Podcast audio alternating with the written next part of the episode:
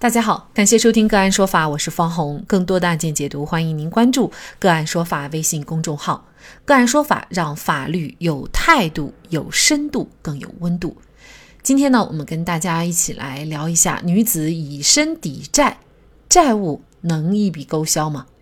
据中国普法报道，婚后的家庭琐事令刘丽和丈夫的感情日渐平淡，也让刘丽对婚姻不再抱有希望。每天在自己经营的童装店里消磨时间。二零一九年初，刘丽在店里偶然遇到了陈曦，这个比自己大了十二岁的男性散发出的成熟魅力让刘丽眼前一亮，陈曦也被刘丽的清纯美貌深深吸引，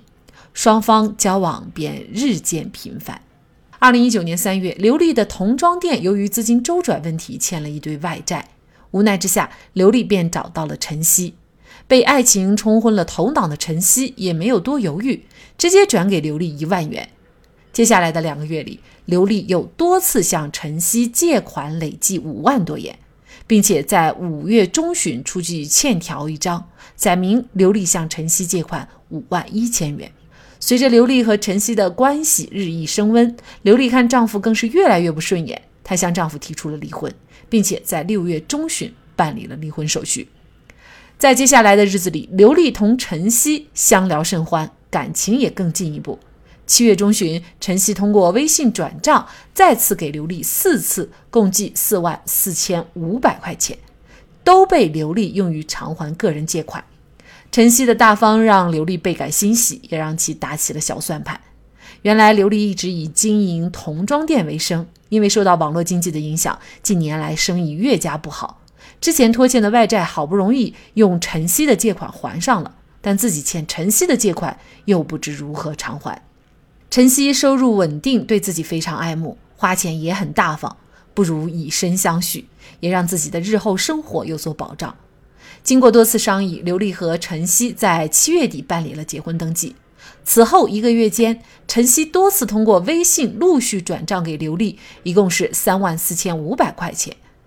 七夕节这天，陈曦为表心意，在未实际收到欠款的情况下，就将之前的五万一千元的欠款还给了刘丽。本以为婚后的生活会更加圆满，而婚后仅仅一个多月，刘丽就和陈曦分居，并以死相逼，要求离婚。后又起诉到了法院，要求离婚并依法分割财产。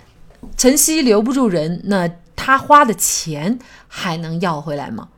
就这相关的法律问题，今天呢，我们就邀请北京市康达律师事务所婚姻家事律师、ACT 心理咨询师，六年北京法院工作经历、一千件案件实操经验的张佳佳律师和我们一起来聊一下。张律师您好，您好，洪老师。嗯，啊，非常感谢张律师哈。从这个案件当中啊，我们明显看出啊，这个刘丽呢，她其实就是为了钱才和陈曦结婚的啊。那现在婚也结了，这钱作为陈曦来说还能要得回来吗？嗯，好的。很多人就觉得，哎呀，我结了婚，可能他给我的钱就是我自己的了，啊，那我可能就不用还了。其实不是这样的。那出我们国家其实从这个风俗习惯来说，结婚可能会有彩礼。那除了彩礼，如果说是你结了婚，可能就是又共同生活了，这要不回来。但是除此之外呢，呃，其他的一些资金往来还是有要回来的可能性的。你比如说这个案子里边，它不是彩礼。而我们又不符合我们国家的法律规定，我们国家的民法典其实是明确规定了禁止你通过结婚索取财物，其实它也是通过结婚来谋取自己的个人的私利的这样一种情况，其实是法律不鼓励的，因为两个人的身份是从朋友到恋人。然后又到夫妻，他中间经历了一个过程。那金钱往来的性质呢，也根据他们的身份不一样而有所区分。你比如朋友之间肯定金钱往来就是债务了，正常的债务。那恋人之间可能会涉及到赠与。那夫妻之间的这个金钱往来有可能也是会被认定为赠与，或者直接是夫妻共同财产的这种处分。所以，我们对于他们之间的这几笔债务呢，还要具体情况具体分析。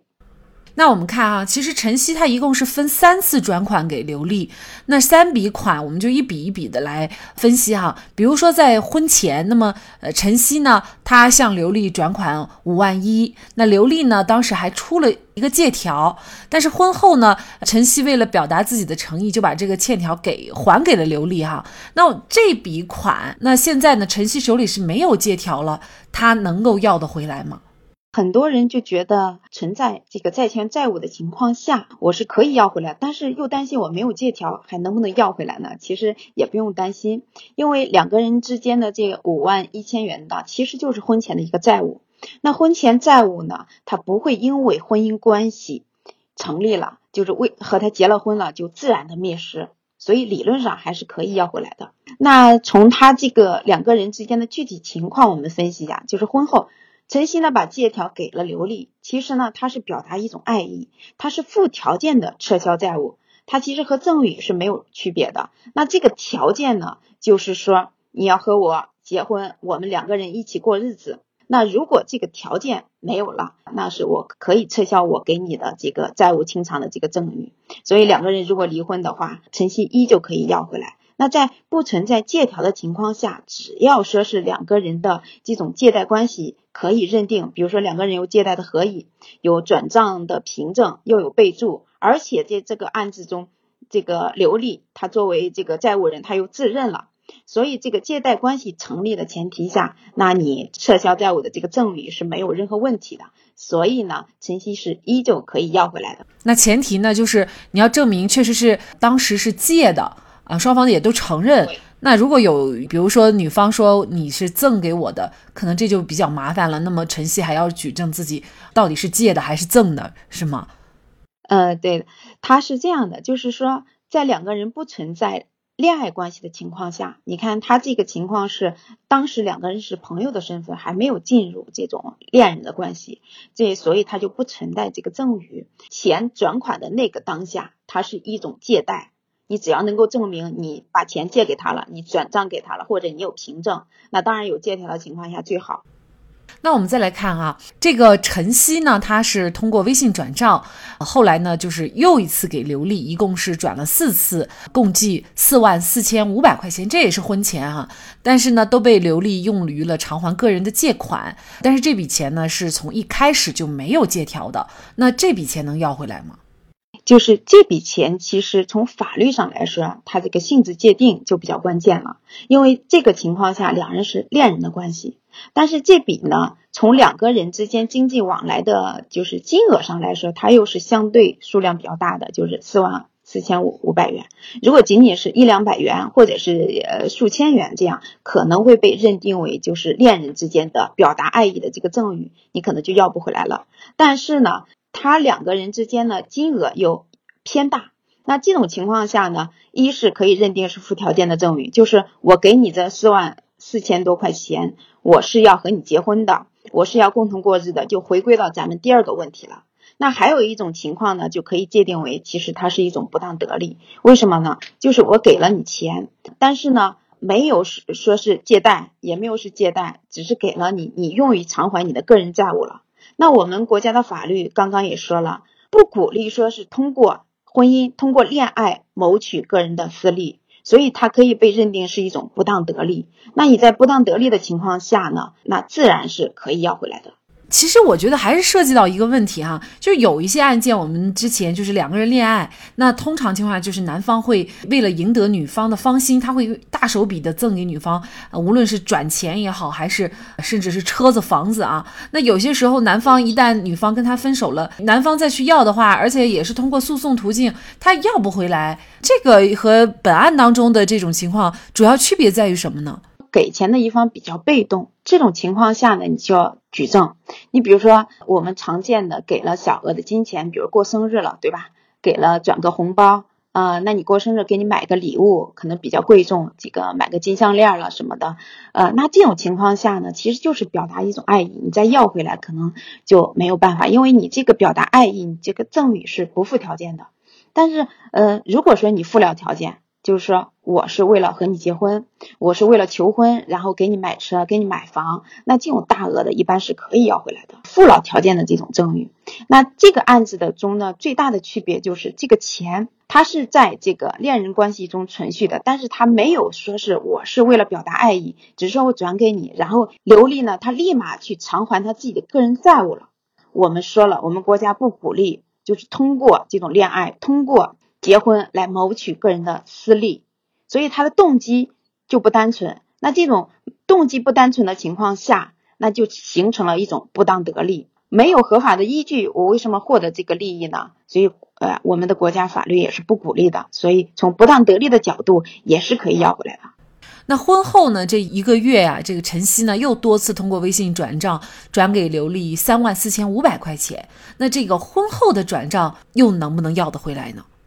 就是一般情况下，你结了婚之后，你如果有特殊的情况，就是说夫妻之间的债务，这是特殊的情况，就是明确有两个人有借贷的这个合意了，那即使是夫妻，你们之间形成了这个债务，也是可以追偿的。但是这个案子中，陈曦和刘丽之间，他通过这种婚后的一个多月的这种转账三万多块钱，一是给予两个人夫妻，第二呢，这个钱呢可能用于两个人的花销了。呃，刘丽来说是生活的花销了，没有说是偿还个人债务怎么样的，所以呢，这些小额的往来没有借贷的合意，也没有赠与的这种意愿，仅仅是两个人就是夫妻之间的这种表达爱意的，要共同生活的一种方式，所以一般情况下是要不回来的。那所以这个案件呢，法院最终是判决刘丽和陈曦离婚，但是呢，刘丽要返还陈曦的欠款不当得利，一共是九万五千五，其实也就是婚前的两次大额的这种转账哈。当然，婚后的法院认为呢是夫妻的这种共同的生活所用，法院就认定呢这三万四千五百块钱呢就不予追回了。那么这个案件就是还好，那么陈曦呢还是会追回来一部分哈，但我刚才就是提到的案件当中啊，就是有一些这个谈恋爱期间的赠与呢，很多时候其实是要不回来的哈。嗯，所以呢，大家在恋爱的时候呢，你是赠与还是借款，这个其实是非常重要的。那我们就说，为了能要回来这笔钱，那么你在给女方也好，或者给男方大额的转款或者是财务的时候，该注意些什么问题？嗯，好的，